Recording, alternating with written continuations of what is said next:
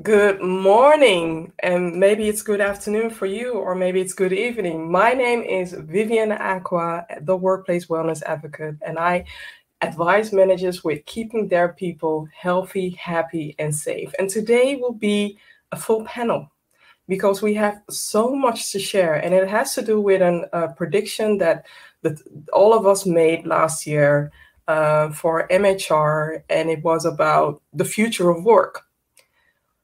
I plan to do a remix session because we didn't anticipate COVID, we didn't anticipate the lockdown. So I'm going to introduce my panel members one by one and unmute them one by one so that they can uh, join in this conversation. So the first one is Andrew Watson, Chief uh, Technology Officer of MHR. Let me see where Andrew is. And the second one is Mark Williams. He is a Senior Vice President of Product and um, Catherine Kier Heis, Kyrgyz. I'm sorry if I'm not pronouncing it right, then please help me, Catherine. That's uh, okay. She's a learning and performance specialist at Kika Training. And Gary Turner, he is the creator and the host of Value Through Vulnerability podcast. And last but not least is Rob Hint. And Rob is the chairman and director at HR in Law. Welcome all. Are you excited? Yay! Yeah, 100%. Absolutely. so today it will be the remix of the world of work, and it, it's going to be about our 2020 predictions uh, from the panel of experts. And um, the first question that I'm going to ask is the first question for the, the top of the tree. So, what is the one trend that you expect to see across all businesses and industries in 2020? And I think that we have to add it 21 as well. Um, I'll start with Andrew. Thank you. Um, yeah, it's um, it's been an interesting time, and I think what we've seen is uh, we've got plenty of communication tools, but not all of them do the jobs we want. So we've got plenty of these kind of tools, brilliant for certain situations. But we, what we found is with all the remote working, it's much harder to get real insights into what your workforce are doing, and we need better ways of doing that. We've seen a rise in in interest in social and collaboration tools but it's still a little bit one way. So I think the trend will continue with the ways we, we can get out to the workforce. I still think that bots will be important to us to uh, as a method of, of gathering information from our employees and then using that data. So a lot more real time information from employees to understand what they're doing. And I think we'll we'll see a, a, an awful lot more work in that. But we have to accept that we've got two different types of organizations. We've got the ones that accepted this kind of and, and got on with it quite well um, and just switched to remote working. But they seem that those ones are more likely prepared for remote working, right? Well, they they're prepared for remote working, but they've now got the challenges of mm. what's the balance when we get back, and they've probably seen an uprise in tool sets. Um, so they're going to have to work out the balance for what those tool sets need to be when some people are back in the office and some people are still remote. So that's going to be that's going to be interesting time as you sort of pull all that together. And then you've got those that didn't cope so well and weren't quite ready, and their challenge will be actually implementing a lot of this stuff from the start. So they're going to have to play catch up because I think we're in a new world. These kind of situations are going to happen again, um, and uh, they're going to have to react quicker. You won't get a second chance. True. And Rob. I, I've, I have, um, I have hopes, but I have worries and concerns as well. I must admit. Um, looking at my answer to the first question back at the end of last year, my main concern was you know, Brexit in terms of uh, the commercial world and the potential skill shortage. Um, I've been hugely impressed by how organisations have developed the agility and flexibility.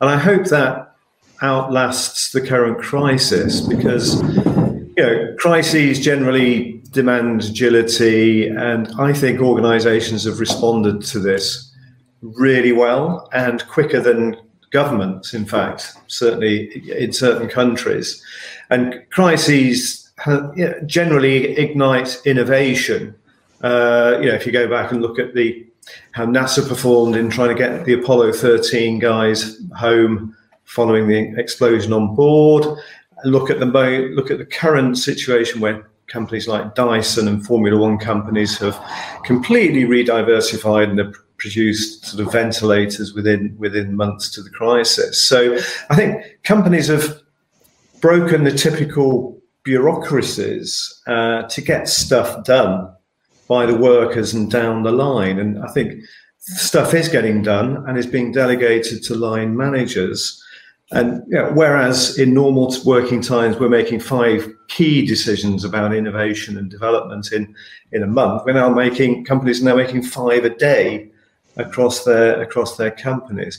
But the worry is that you know once the crisis is over, we'll return to the traditional command and control techniques until the next crisis. So, uh, yeah, I would like to see companies maintaining agile systems.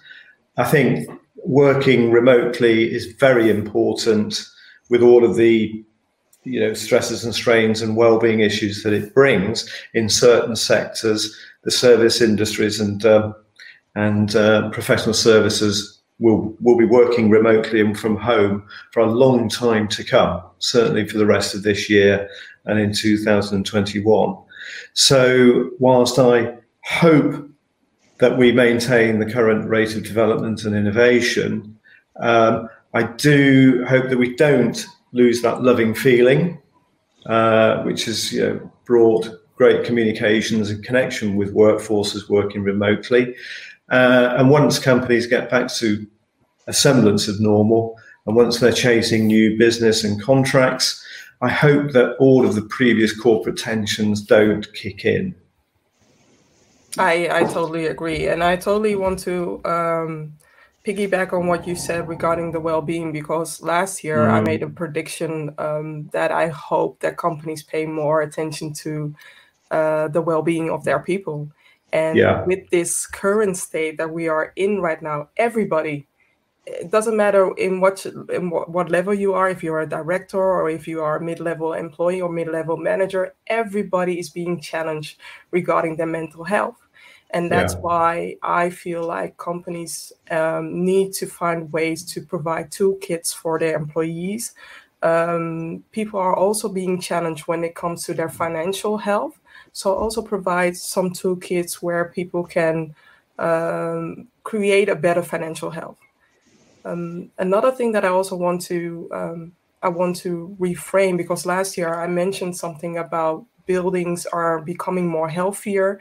We are putting, you know, well standards on building, and this is going to be the new it because now people are being asked to uh, to come back to the workplace, or some people really are want craving that connection, so they are coming back to the office.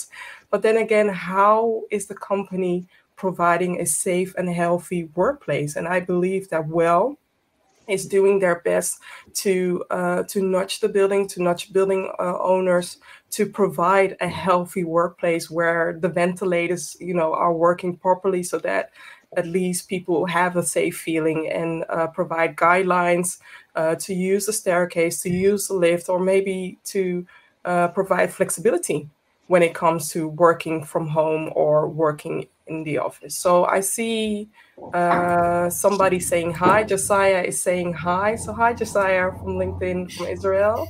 And um, I'm going to the next question. Apart from economic factors, what would be the biggest influences on the challenges in 2020? And I will start with Mark. Um, much the same as, as Rob and Andrew were talking about, I think. Uh, I mean, because there's so many remote workers and with and most people are looking at kind of teams A and B and, and interchanging those, we don't know whether there's going to be another spike. So we know that's going to be a kind of long, longer term thing. And I think most industries will start working like technical industries work now. So I think so. As Rob was saying, agile will be much more of a standard thing um, you're much much likely to have the rhythm of it with a stand up in the morning so that everybody knows. But I think the key bit and the, the bit as I was reading through the questions that I kept coming back to is the clarity of goals. Setting mm-hmm. goals is going to be setting very clear goals and letting people get on with it is going to be absolutely key to the whole of this next period. And we don't do it very I, I well. Have to, I have to say something. What do you mean with letting people get on with it? Is that an autonomy thing that you're referring to? Yeah. So try not to micromanage. Uh, you know, I'll, I'll, talk a bit more about micromanaging kind of a bit later on. But, mm-hmm. but I think that the, the, danger is because if the trust isn't there, or yeah. or, or not getting, and because productivity and leanness are going to be so important, that managers will be super sensitive to, you know, that they'll be wanting to to make sure everything gets done. So they've got a pressure from the kind of the top of the business, and they have to mitigate it for everybody else and try and be calm and let people get on with it. But which is difficult. You know, managers get a hard time, I think, because that's that's a real difficult um, balance to take. But I think the key to uh, kind of creating that balance is the clarity is making sure that clarity of agreed goals and then you know just a, a very you know andrew will andrew will know that the productivity at mhr didn't go down in the in the engineering department. And and that's because we've already got in place that kind of uh, feedback loop and just letting people get on with it. So i think that's going to be really important. Yeah.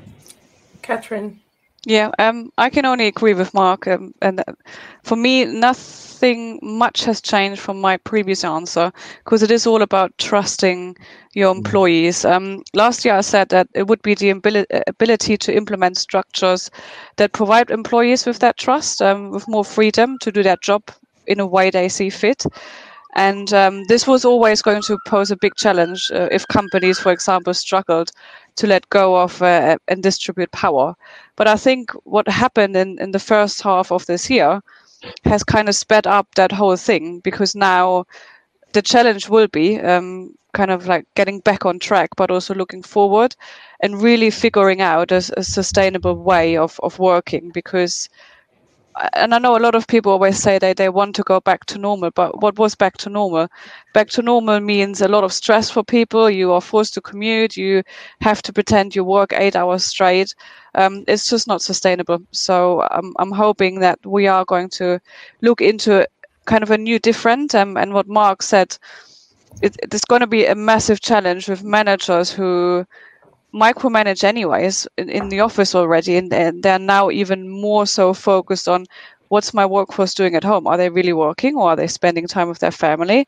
It's it's that trusting? I, I even read an article where uh, in the states i can only say this about the states where uh, managers had the access to their computers to their uh, the team members computers where they monitor if they are doing the job. And i'm just like okay but who has the time to look at those things right yeah.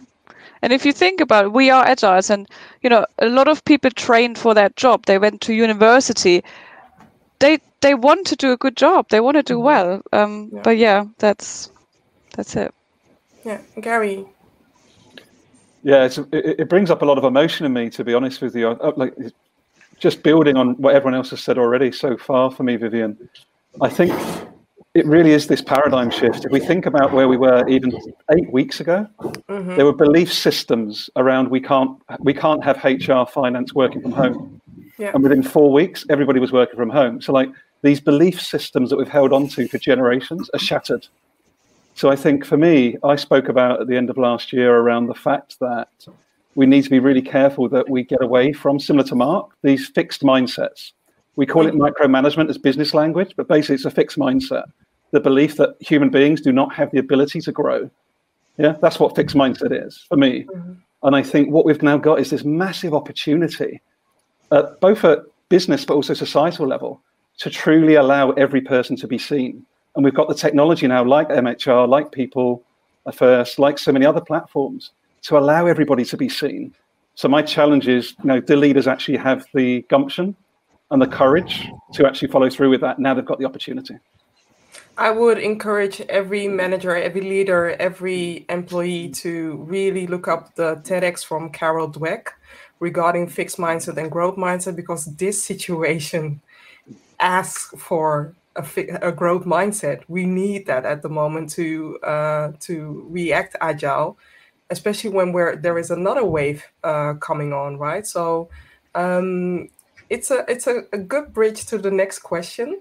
So what can leaders do to support their team members during this new way of working? And I'll start again with Andrew. A lot's been said already. I think it comes back to trust is uh, is the bedrock of of everything that we're talking about in here, and I don't mm-hmm. think that changes. So we, we've got to take that forward. Mm-hmm. Um, and I think for leaders, um, and myself included in this, it's been one of the hardest periods. I think, as Mark said, our um, software engineers at MHR haven't reduced any productivity. In fact, I'd argue that maybe they're probably a little bit more productive than they were because they haven't got somebody walking around asking them questions all the time, and it's a bit easier to, to uh, exclude themselves. And it's been much harder for the leadership team to be able to keep the information about what's going on. Um, mm-hmm. and, and it's that balance between micromanagement and just knowing generally that things are running okay. So, how do we get that balance right? So, um, I think, to be honest, from a leader point of view, a lot of that cr- trust comes from us being honest with our employees about maybe how difficult we're finding it to gain that information. And they will understand from our point of view then what information they they should be giving back. Um, because they probably need to see it from our side as well um, and, and, understand those difficulties that we have. Um, we can't just leave everything Mark's right you know we've got to set good goals and objectives um, but they've got to be much more short term, and people can just get, get on with that work. And then we're getting the feedback, very, very um, clear feedback about those goals and objectives. Can I can I interrupt you a bit yeah. because um, you said something that I feel like the people in the back didn't hear it, and especially when it comes to short term goals. So can you repeat it again so that you know the people who might not be hearing this clearly can hear this? Sorry, I don't understand that question, Vivian. Say it again. Um, you've said something that is worth mentioning, and I want to put an emphasis on it. So, regarding the short-term goals, you said something that I want you to repeat again. That's it. Okay. what, that we need to set the short-term goals. Yes. Um, yeah. Yeah. Um, I think. I think a lot of what we do is is much too long term. We set mm-hmm. an objective of delivering a piece of software to do X, Y, and Z, or a, a delivery system, and it, it's just within those teams. And we can break that down much more effectively, and we're pretty good at that within our agile working and our day-to-day sort of stand-ups. But I wonder whether that gets fed down well enough across the teams. Um, and I think when someone's got a very clear objective in them, they know what they've got to deliver for that day. It makes life an awful lot more easy. Um, and if that gets fed back to us in a better way as leaders, we don't have to spend as much time chasing up our employees and finding out what's going on. And I think that that goes back to those tool sets that we need to actually keep track of what is going on. Um, that would make life a lot easier. And I think actually goes back to the trust piece. Then we can just let people get on. Yeah. And Rob. Mm. No, I, I, I, agree with Andrew. I mean, I come from a background in um, HR within the legal sector and professional services where um, uh, historically short term profit and gain has always been the main commercial driver. And that, that does worry me in terms of uh, how organizations, particularly within service sectors, will treat their people fairly and equally um, as you know, as real stakeholders in the business, and not just as you know, tools for profit. Mm-hmm. I think we. Yes, there has been a there's been an increase in transparency of communications within organisations, and therefore the trust element with people working from home. Uh, but it's a you know we're all we're all to an extent in results results based industries and sectors. So um, I think there's still a lot of pain and suffering to come. Um, you know, we've got the furlough scheme in the UK, which and the um, which is you know, government funded. Uh, I wait with bated breath to see what will happen within organisations who are going to be managing the change and organisational change within their companies when once that comes to an end. What are you fearing uh, for? What What is your fear? Your biggest fear regarding this? Well, I just fear swathes of uh, casualties and redundancies within organisations who who have, without doubt, been hit tremendously um, financially. Uh, we're you know we're slightly more fortunate in the in the service sector and industries because we've been able to function working from home. But those in-person sectors such as retail, catering, mm-hmm. hospitality, uh, who have been hugely, hugely hit during this crisis, um, have, are being you know, supported by the government scheme at the moment. So um, you know, I think we there is a lot of pain and suffering still still to come come our way and come the way of uh, employees, unfortunately. Yeah, I I totally agree, and I want to um, because you you all mentioned something about. Um, supporting team members while um, doing the new way of working. Mm. So I want to say something else regarding supporting those who are made redundant, who are um, who are being financially challenged. And even though you have made somebody redundant, um, know that you can create an ambassador for life if you do that respectfully. If you give them something to do or a package where they can uh, upskill their, their talents or upskill their skills or learn something new to become um, to find a job during these um, economical challenging times um, I feel there is so much to do when it comes to L&D. And there's definitely something that I think that um, Uber did, or at least an American huge company did, um, for the people that they made redundant. They at least uh, paid their their health care for one year, but also they are, were allowed to access an online uh, online learning platform. So find ways to help those who are out of jobs and yeah. um, maybe they might be coming up in as an ambassador within a few years in your company you never know or they speak uh, positive about your company so please find ways to do that humanized and to help them in that transition i think yeah. that that might be um, something that we come we, we see coming back a little bit about how people will assess the organizations they work for you know yeah. how, how were people treated mm. during this this period yeah um, yeah. And, you know, were okay being furloughed, but were you supported? Were you called regularly? Um, I yeah. mean, it, it, does lead to redundancy, exactly as you say. So there, there will be yeah. a little bit more, maybe not just the bright lights will attract people these days to their sort of all the, the VC uh, investments. It will be much more about okay, well, we really supported as employees in that organisation during mm. difficult times. I think that also applies, Andrew, in the in the commercial arena and, and, and the business development arena. I think MHR in particular have been very good in, um, you know, whilst not driving direct sales to their customers and um, and contacts, you've been there. You know, companies that are there to help, support, provide information and uh, whatever guidance and assistance throughout this crisis then they're, they're the companies that will be remembered out there yeah, when this is all over. And um, well, yeah, yeah, p- people will come back to. It's a bit like the training organisation that I run. Uh, people in law, formerly HR in law, we're, we're out there to support our membership at the moment and provide whatever guidance and assistance and uh, resources we, we can provide. I mean, that's the humanized way of of uh, supporting others at the moment, right? And I think that yeah. people will remember that gesture. They will remember what you did for them in a crisis, so that they know that they how how they can support you when the crisis is over. So, going to the next question, beyond technology, how will companies deepen their connections with employees this year? And I'll start with Mark. Sorry. I think, excuse me. I think we've touched on it before. I think mm-hmm. sharing the financial data uh, of the organization is going to be really important because it, it, the kind of openness of, you know, this is where we're at.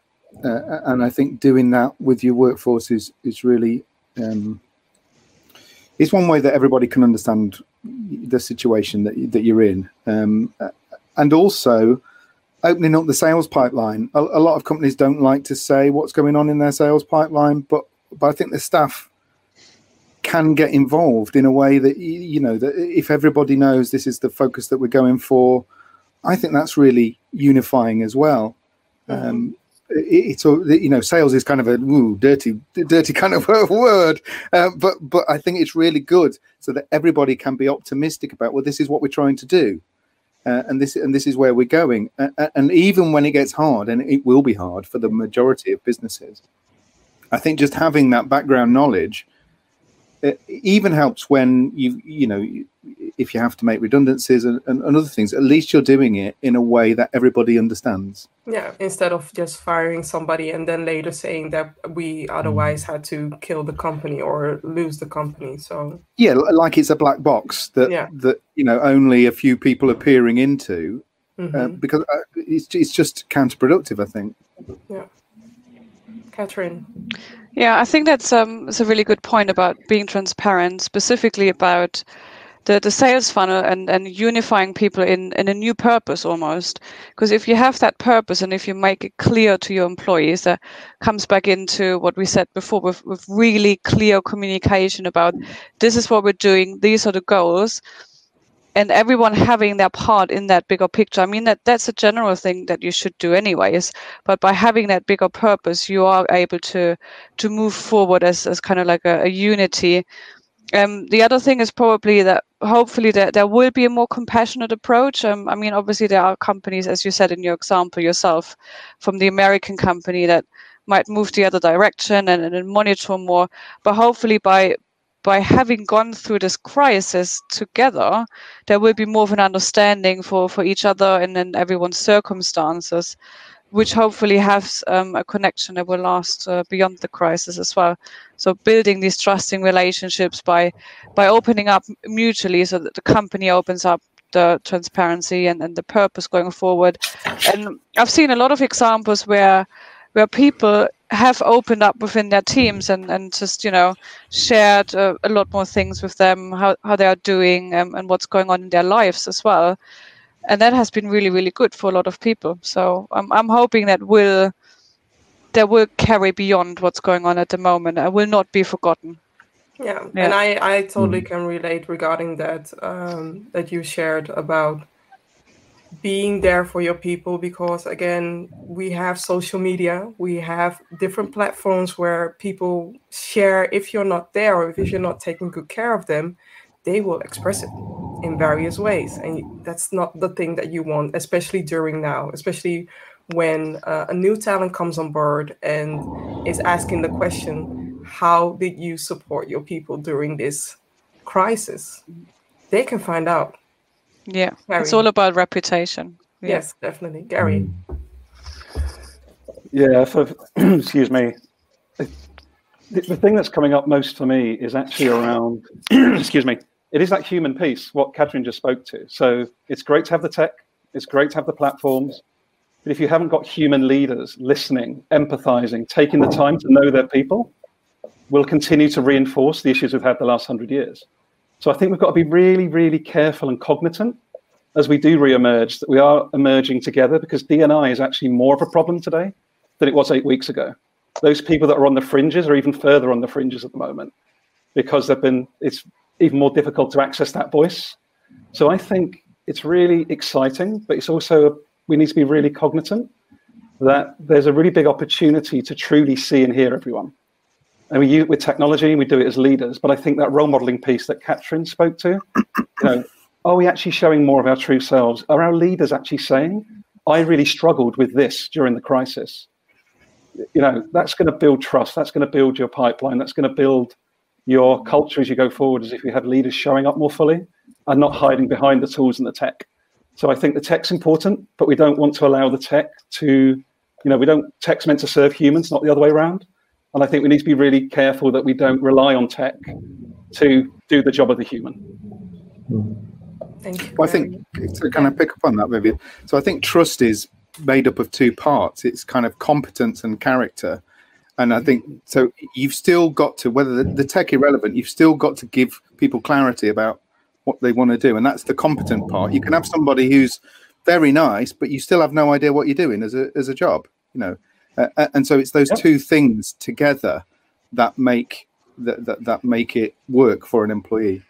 Yeah, I'd love to just very quickly come back. So it's actually really good timing you challenge that, Mark, because the some of the stuff I'm looking at is actually there's four main components that underpin trust, which is actually benevolence, predictability, ability, and uh, competence, as you say.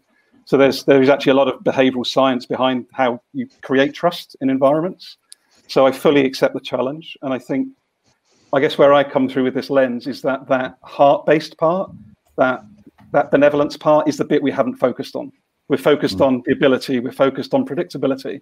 We haven't focused on connecting on a human level, and I think that is the gap in the trust quotient for me but that's just my lens and i would love to be challenged no i'm i'm agreeing with you because uh, that's also one of the reasons why i started this platform let's humanize the workplace which was already uh, decreasing before covid and i want i wanted to you know still continue with these episodes to really uh, emphasize that now more than ever we need the human factor back in the workplace mm. so um, coming to the next question what will your HR slash people focus be in 2020? And I will extend that to 2021. And I'll start with uh, Andrew. Yeah, uh, so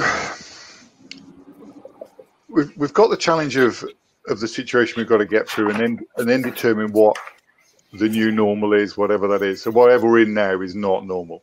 Uh, so we've got to get through that and get settled into whatever needs to be in place. Um, and the HR focus, I think, for me is um, how do we make remote work truly work? Um, I, for one, I, I miss people. I, I, I, need people around me. I, the, the, remote stuff is all very well, and yes, I can we can do the video call, but I kind of need a bit of the banter in the office. So how do we replace that? How do we mm-hmm. how do we keep that going um, and bring that human element to the workplace all the time? The bit of fun that needs to be there. Would it would it be helpful to have you know? Um, I'm I'm envisioning Star Wars where somebody's being teleported into the office where you can see somebody hasn't had they don't have to be there to to be yeah. present, but just teleport them so that you at least see a vision of them and then you can have that conversation. Would that help? I don't i don't know. It's all still a bit too electronic and a bit too far out there isn't it? Uh, you, you, the, the conversations that happen in person direct face to face are so much more meaningful. Mm-hmm. and you properly read expressions you can properly read body language you can understand the stress. The water cooler conversation yeah. is just as important to me as a leader. Just a quick five minute two minute mm. chat with somebody is so much more important. Those have all gone at the minute. I'm not i'm not having those except maybe just that very short interval at the beginning of one a video conference when there's two people on and it happens to be the person you want to talk to you can have a very quick intimate but it's not quite the same and i don't get the body language so from a human resources point of view and that management point of view, that's where most of my feedback comes from my employees. And you look around the office and you can see who's struggling. You can see who might need a little pep talk or a little chat. Um, you, we haven't got that. So how do we bring that back? Mm. I think that that's that's that's going to be really important for remote workers. And how do we how do we also get the um, true innovation meetings going again because they don't quite work remotely. Um, the true out there thinking. I think you have to be a little bit closer together. We've got a long way to go, and I, um, it's way beyond 2020. Yeah, uh, would it be would it be helpful to plan your meetings maybe outside or in a park? Or I'm I'm yeah. not sure. Are you allowed to uh, to gather with more than two people? I think we're moving up to six from um, moving up to six shortly. Okay. From Monday, so yeah, that would help. Yeah. Mm. And Rob? Well, I think um, I think HR has managed very well in terms of the you know, stabilizing what is suddenly a, you know, a virtual workforce. Everything can be done from uh, recruitment, induction, onboarding, and all of the HR processes can be and are being carried out remotely. And I think HR has stepped up to the plate in terms of um, in terms of the organisation of people working virtually within companies across the country, and they, have done really well. But I, I, think that we're still in the honeymoon period yeah. of, of, of, this you know, working from home. And what concerns me, and I'm sure Katrin will talk about it in a bit more detail and with a bit more knowledge, is uh, you know, we need to stabilise the workforce. The well-being issue of working remotely is the biggest issue for me. Yeah. That uh, yeah. I'm going stir fry crazy and I work for myself and only with a couple of individuals. I miss that interaction, as Andrew said. And I think retaining well-being over a protracted, lengthy period of time is the biggest challenge that companies and HR are going to face over the next six months or a year. True. I, I totally agree, and I, I wanted to uh, I wanted to mention something about it anyway because I uh, read in the an article that what the World Economic Forum shared is that um, the World Health Organization already shared that the next pandemic will not be COVID, it will be burnout, and it will mm. be stress. Stress and burnout is going to be over the roof and uh, you have to be mindful that okay mm-hmm. people are dealing with this new normal and they are working from home. They are doing their best to get the job done. But what you don't know is the moment that they shut down their computer how are they? Are they tired? Are they feeling stressed? Are they feeling um, um, are, are they you know are their batteries empty? Because if that happens every day week in week out month in month out they will end up burning sooner than later. And then you will see that instead of having 10 people working for you, you might be ending up with only two people working for you. Mm-hmm. So that's why I want to really emphasize, but also uh, ask managers, leaders to be mindful and provide toolkits so that people can become more resilient, especially regarding the mental well being, but also find toolkits where they uh, where they can recharge themselves. We need that off time. So Andrew mentioned he wanted those coffee minutes, right? So those five minutes that you're standing uh, chatting with with mm-hmm. a colleague. These minutes are essential for us to recharge ourselves and for us to uh, become, you know, for us to do our work. And I also want to um, add into something regarding the remote working because I've seen, I've noticed that a, a lot of companies have been saving um, no more cost for traveling.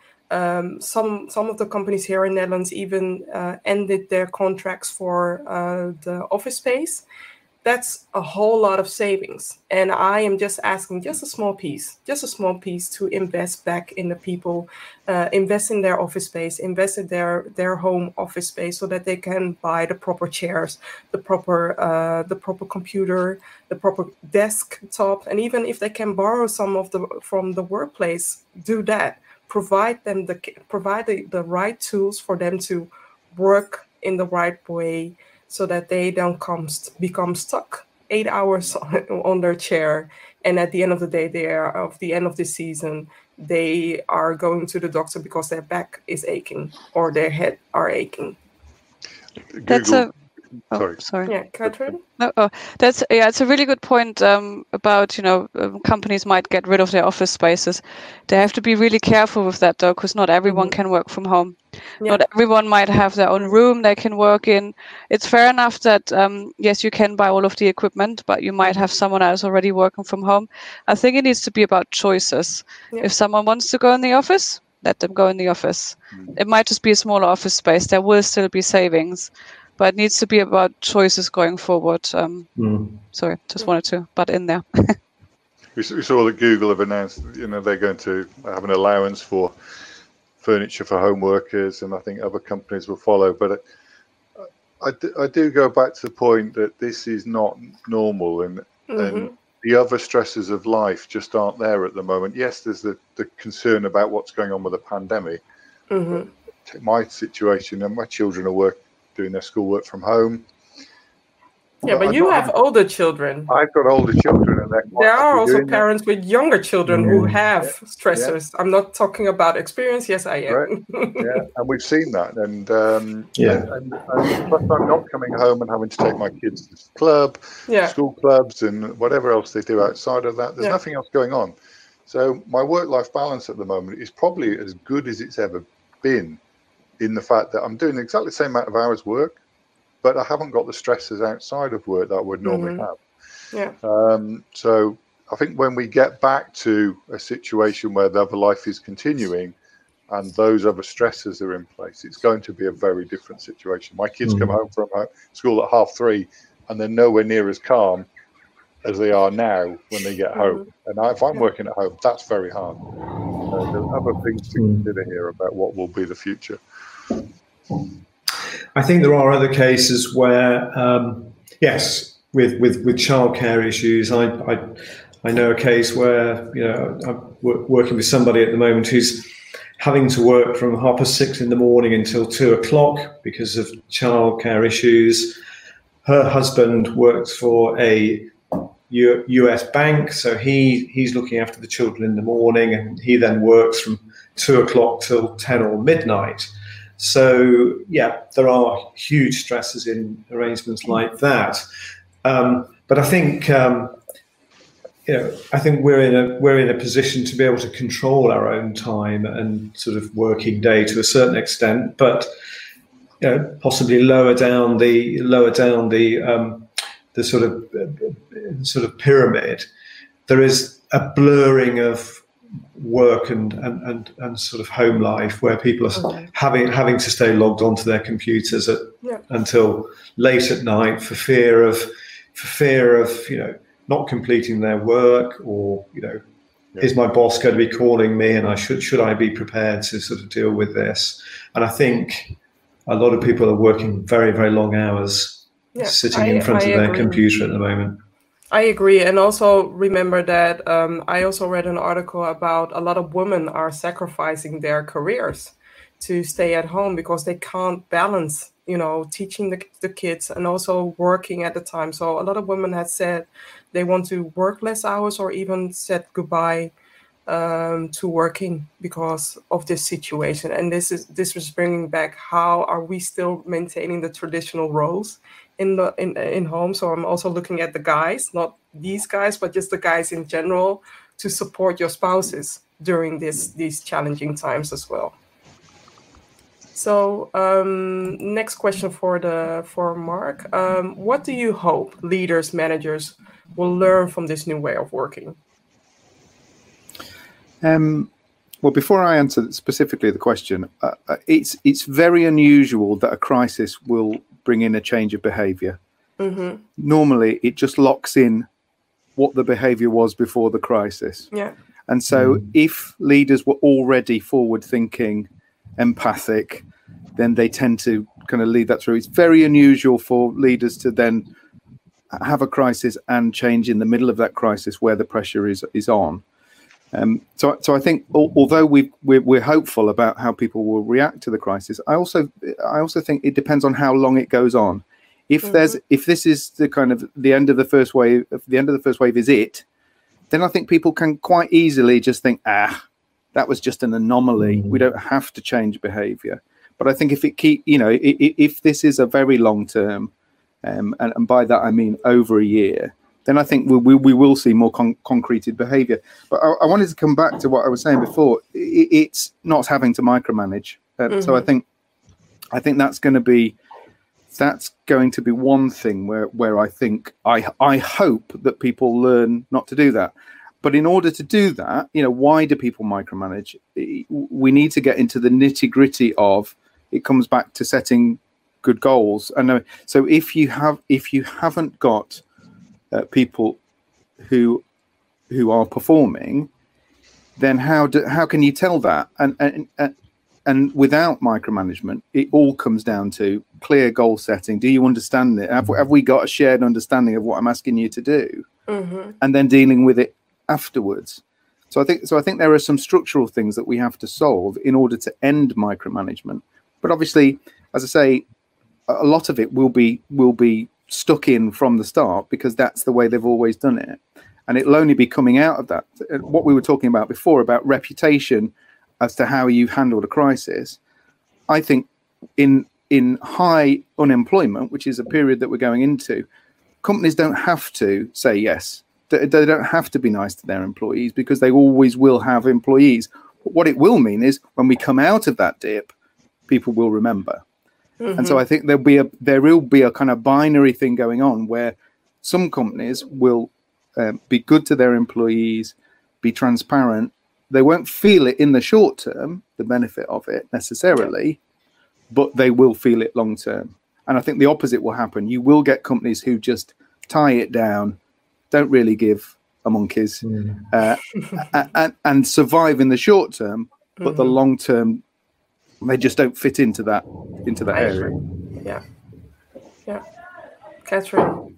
Yeah, uh, there's not much I can add, I guess. I'm, I'm, yes, I, you can. um, I, I am hoping that it, it will be that you know people can be trusted and they don't have to be chained to their desks from from nine to five. But maybe shifting away the focus from from the whole crisis as well as last year I, I did say that uh, the future workforce they don't they won't put up with micromanagement anymore no. um, and you know mark you rightly said so it's unfortunately this whole crisis has shifted to perspective from it was going this year was going to be um, kind of like a more of a, an employee picks their employer kind of thing yeah. where they could really ask what why should i work for you what's your unique selling point for my talent to be employed by you but this will come. It will come. Um, and as you said as well, it might take a while longer now, but companies will really need to shift their focus on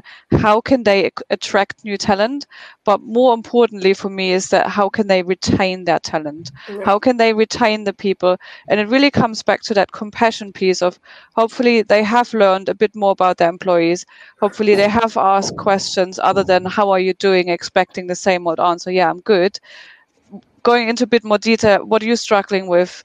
What's going on outside of work for you? How are you dealing with the kids, the mm. dogs, the, the spouses? Have you murdered each other already? Stuff like that. And, and hopefully that connection stays. Um, mm. So, yeah, I'm, I'm, I'm really hoping that we will go through a lot more things this year. Um, I'm not hoping for that. I know we, we will go, even if the crisis ends, um, I don't know, at the end of next month, everything goes kind of back to normal in certain areas. The, the second part of the year, we will still go through a lot of things. And, and Vivian, as you said, kind of looking into 2021, yeah, um, we we will probably have to deal with a lot more changes on the way. But hopefully, coming out of this as, as human society, we will have grown a bit with this. A lot of us, hopefully. Yeah. I hope so. And Gary. Yeah, really to echo Catherine's point, really, I, I, just the thing I can see, I think it's a lot about co-creation. I want to pull some of Mark's comments and Catherine's together. Really, is that I think part of the move towards less micromanagement, as well as what Mark said, is actually co-creating the future. So it's not about leadership having to say we're going this direction mm-hmm. but it also takes accountability from those across the organization. So I see the organization structure flipping more left and right rather than top and down, and almost having this more left and right communication, iteration, flip communication. And I'm seeing good examples of that happening. And I think that's a really conscious thing to have to do, though. And I think what we're all talking about, I feel today, is are we going to stay conscious? Because that's what we are right now at this mm-hmm. critical time and are we going to are we going to wander back into unconscious situations mm. in two, three, four weeks' time, or are we going to take the accountability, both individually and collectively, to stay awake? Like, and that's what's going on right now for me. Is actually the business has to be done hundred percent, but there is a consciousness shift. There is an awakening. Going to sound a bit spiritual now, but there are people that are looking inside themselves right now, going, "Am I in the right job? Am I with the mm-hmm. right partner? Do I want to be doing this the rest of my life?" There it's is, a reflection period. It's, it's huge. Yeah, but yeah. there's friends of mine, there's family of mine, there's work colleagues. So yes, absolutely. Unfortunately, that power is going back to the employer. Not imp- not unfortunately, the balance is swinging back yeah. um, in the short term. But we've all got a responsibility to keep this conscious conversation going. And I think co-creation is a key part of this, because we are we are innately agile. We are innately connected. Mm. We are innately well before we start getting afraid and fearful and hiding and all of these other dysfunctions that happen in the workplace. So if we can just meet each other where we're at more often, and that's side by side, not up and down, I truly believe that behavior change can stick. But it's going to take every one of us being conscious and not falling back into that trap. Yeah, I agree. Very, I think responsibility is a really good point here because it's not the it's not the sole responsibility of employers to change mm-hmm. what's going forward if you involve your employees you can you know you, you don't have to stress out over what do we do going forward how can i make it good for everyone just involve people and and you will be off a lot better going forward I just wanted to ask Gary a question. Um, you made that point about, you know, we are innately um, quite agile uh, as humans. Um, the danger is in the workplace, we sometimes get very stale. We get, you know, the norm sets in. I think obviously when the pandemic first hit, there was a lot of uncertainty, and then we went through that period of moving into the remote working, and actually it went really well. And I think people, you, you know, do work well in a crisis, um, and they do cope with change. And actually, the change, if you get the change levels right in an organization, it drives better behavior. I'm not saying we need a pandemic and we don't need sort of disasters all the time, but we do need a constant challenge. And I think what this has shown for, for leaders as well is, is to get that balance right into driving. Just wondered if you know driving that, that kind of change all the time and, and just keeping it um, a little bit edgy. Wondered your thoughts on it, Greg. If I may come back on that, Vivian. So I think absolutely, mm-hmm. but I, but I think there's a really fine line between stretch and stress Mm. And that's what we need to be cognizant again of is, and again, how do you know if our people, Andrew, are feeling stressed or stressed or stretched? You've got to talk to them. Yeah. Right? And I think that's been the gap is change is done to people far too often. They're not, they're not taken with, with them on a journey. And funny enough, I'm, if they don't mind me saying, I'm actually writing a book called Change is an Inside Job about this very topic right now, because through my own lived experience, just to share very quickly, you know, I was bullied as a kid, self-harmed at uni, like none of that matters, but there's stories I told myself. And until I started acknowledging those stories, processing them and being okay to talk about them, mm-hmm. they stayed up there. So when I look at political leaders around the world, senior leaders of organizations, most of us have got stories we haven't dealt with. And that for me is the nugget between where we are and where we could be, is that ability to own our story, share our story, but also connect on a human level. Because the more we do that, then we can tap back into that innatedness, I think, Andrew. The more we can just show up more fully, the more everybody else does the same. True, true. I also have a comment to share, and then I think that I'm going to ask you with a final tip or something that you would share, a final thought seed that you want to plant in people's minds. So I'm going to share this, and in the meantime, you can uh, think about your thought seed. So Daniela Faletti, thank you for sharing this. Um, and she's saying, Catherine, focus on retaining talent would increase and indeed the attraction. Companies often ask me to help them for their attraction before thinking of retention. Yes, that's a good thing. Um, I also see that Gary shared a few couple of statements. So trust is the bedrock here, and he's saying, "Hi, Josiah." So thank you. And Rob, mm-hmm. What is your thought seed? What do you want to plant in people's minds? Uh, my hope is that um, you know we, we take we take the best out of this crisis, and it's it's been a period of huge disruption. You know, it, it's it's the most disruptive thing to happen in, in, in our sort of lives, I think, and uh, we take the best out of the agility and flexibility that we are managing at the moment with the best out of uh, work life. I mean, I, I'm very much um, I'm very much old school in, and and sort of love being in the office and love having that interaction of being uh, around other people. So my hope is that we can we can take the the best of what we're doing at the moment with the best of being surrounded by your co-workers within the office place going forward. Andrew? Well, fundamentally, I, I suppose I, I, am a technologist at, at heart, uh, but um, the danger here is that we run to technology to solve a solution. Uh, technology will be extremely important to us and having the right tools and framework, which we've discussed through this. But they've got to enhance our um, work life. Um, and so it's the right social collaboration tools. And I think we've got to find the, the way that we get better feedback from employees, the tool set that is a continual aid to someone that's feeding back to us as an organization how our employees are feeling on a, on a day-to-day basis. Mm-hmm. And then as leaders, how can we use that information to make better decisions to support us? And I think technology will be important, but I think a lot of organizations will dive to technology and there'll be too much of it. And we've got to get the balance right. Mark. Um, just reiterating what I've said before, really set measurable goals and follow them up empathically. Um, everybody's home situation is going to be different. Mm-hmm. Uh, and uh, mm. and I think you know w- we can't we can't uh, treat employees as a blanket. Uh, uh, same for everybody. We need to be understanding who they are, and I think it comes back to what Andrew was saying. We need to know who they are in order to then know how best to to get that balance. But but but the key to unmicromanaging is to set those goals well. Catherine. Yes, um, I think it's it's all about the relationship you have with your employees. I know a lot of people always say that your people are your most important asset. It's actually the relationship you have with them, and and kind of think about your relationships you have outside of work. Would you treat your family and friends the same way that you treat some of your employees? So look at it as a relationship you have with an actual person, and I think that might change the mindset a little bit. So be a bit more mindful of that. Yes, Gary. Yeah, for, for me, Vivian, it's just stay curious.